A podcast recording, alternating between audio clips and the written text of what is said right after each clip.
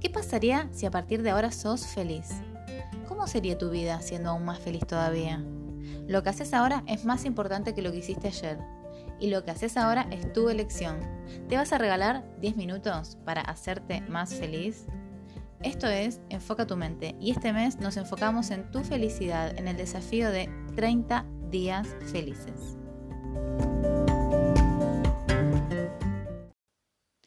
Día 15, en 30 días felices enfocados en tu felicidad.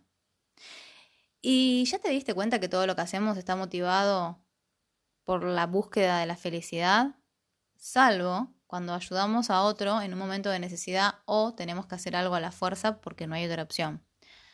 Todo lo que hacemos lo hacemos porque nos hace más felices o porque esperamos que en el futuro lo haga de un modo u otro, la cuestión es que, en resumen, todo lo que deseamos hacer, salvo en situaciones de necesidad, lo deseamos para ser felices. Todas las motivaciones que van dirigidas a la felicidad, como salud, sexo, seguridad, amor, dinero, tiempo, bienestar, bellezas, estatus, poder y todas las otras que se te ocurran. Y hay alguien de quien te quiero hablar hoy que es de Abraham Maslow, que nació en 1908 falleció en 1970 y fue un célebre psicólogo estadounidense.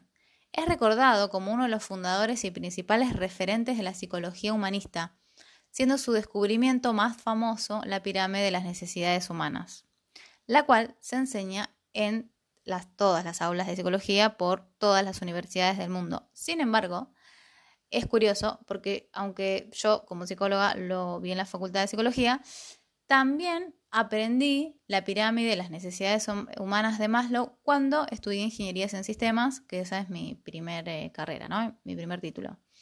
Y seguramente apuesto que se enseñará en más carreras, porque mm, todo esto que lo digo, lo digo para que sepas que su teoría es muy sólida y está muy reconocida. Según esta teoría de las siete pirámides, de, perdón, de la, de la pirámide de las necesidades humanas, eh, según ella, la felicidad humana se consigue y aumenta en base a la satisfacción de una serie de necesidades. Y él las ordenó como cinco necesidades, que son supervivencia, seguridad, lo social, autoestima y autorrealización. Él afirma que estas necesidades no son un todo o nada, sino que pueden estar más o menos satisfechas y hasta que no satisfacemos un mínimo de una necesidad más básica, no podemos disfrutar de la siguiente. El mínimo varía entre necesidades, siendo cada vez menor para poder disfrutar de necesidades más avanzadas o humanas. El problema es que la gente concibe su salud en términos de sano o enfermo, de todo y nada. Lo mismo con la felicidad. Por suerte cada vez más personas conciben estas ideas como una intensidad y no como un interruptor. Y si lo pensás, tiene sentido. Vos podés preocuparte por la autorrealización personal, aunque tengas algunos problemas sociales moderados o leves. Pero difícilmente lo podés hacer si tu supervivencia, tu salud, tiene un problema eh, y estás en la cama de un hospital. Pero para alcanzar la máxima felicidad, la felicidad auténtica, genuina y a la que todos aspiramos, es necesario satisfacer la necesidad última, esta que menciona como autorrealización personal. Entonces, podemos pensarlo de esta manera. Cuando trabajamos en coaching y trabajamos con la herramienta de la rueda de la vida, evaluamos, eh, es una manera de decir evaluar, ¿no? Es como revisar en tu vida em, siete áreas. Y estas siete áreas están basadas justamente en la pirámide de, de Maslow, aunque él menciona cinco, es como que se agranda la rueda pensando en siete áreas. Y te las comento así porque eh, la idea es, la propuesta como actividad del día de hoy, es que vos revises y te hagas el planteo de cómo te sentís en estas áreas de tu vida. Entonces, veamos cuáles son las siete áreas. La primera, salud. Segunda, dinero. Tercera, comodidad. Cuarta, amistades. Quinta, amor sexta, reciprocidad y la séptima, la autorrealización.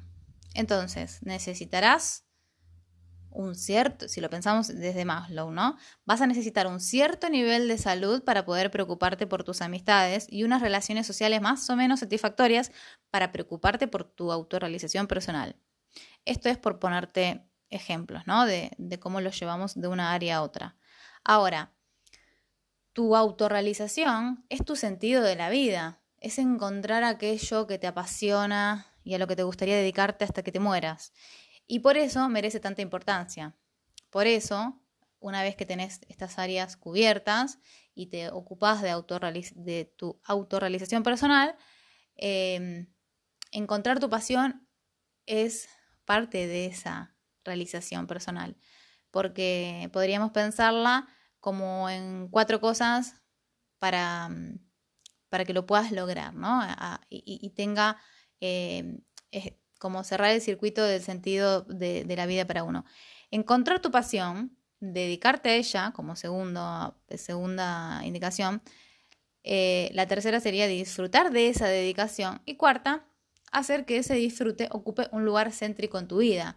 Cuando digo un lugar céntrico es que no lo hagas un ratito, que no lo hagas 10 minutos por día, sino que ocupe la mayor cantidad posible en, tu vida cotidiana, que ahí está tu vida, ¿no?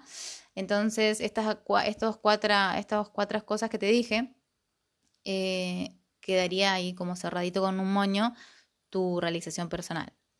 Entonces, fíjate en las personas que son verdaderamente felices. Su salud, su economía y sus comodidades son solo requisitos para disfrutar de su pasión. Quizás su pasión, lo que les hace sentir autorrealizados a, algunos, es su pareja, pero en otros casos vas a ver que, como la mayoría, tienen precisamente un cierto hobby, trabajo o área de, a las que se dedican y les aporta esa sonrisa genuina y sensación de vida que alguien luce cuando es auténticamente feliz. Cuando digo auténticamente feliz me refiero a un nivel de satisfacción respecto a la plenitud, a sentirse plenos y con ese bienestar mayor, ¿no? que en mayúsculas podríamos pensarlo. Eh, el de una persona que no querría tener nada más. Esa podría ser la, sensación. Entonces, si lo pensamos como en las áreas que, mm, de, la rueda de, coaching, ¿no? de, la, de la rueda de vida, para que vos puedas revisar tus áreas como actividad del día de hoy, también puedes pensar en estos aspectos, que cuando hablamos, por ejemplo, de salud, también hablamos de nutrición, pensamos en, el ejercicio físico, en revisar los hábitos, también eh, revisamos el tema de las metas, el del dinero, que es fundamental, cómo te sentís con el dinero que hoy tenés, em, también la sexualidad, eh, el amor, por supuesto que ya lo había dicho. Em, y, a ver qué me estoy olvidando, eh, la reciprocidad. Y bueno, con respecto a la autorrealización, lo que te dije, eh, no solamente de las metas, sino estos cuatro pasos que sería encontrar tu pasión, dedicarte a ella, disfrutar de esa dedicación y hacer que ese disfrute ocupe el mayor lugar en tu vida. Y claro, todo esto lo puedes lograr si tenés las cinco la base, digamos, de la pirámide de Maslow, que eran las cinco características de que tenés que tener satisfechas estas cinco cosas que son supervivencia, seguridad, lo social, autoestima y autorrealización. Así que bueno, el día de hoy te dejo para que revises cómo te sentís en estas áreas, cuáles son las que te sentís más a gusto y cuáles crees que tendrías que, prestar más atención para mejorarlas. Por lo menos e, el, primer paso es tomar conciencia y decir, bueno, tengo que ir por acá para mejorar esta área. Y tomar conciencia es lo primero que necesitamos. Así que te dejo trabajando.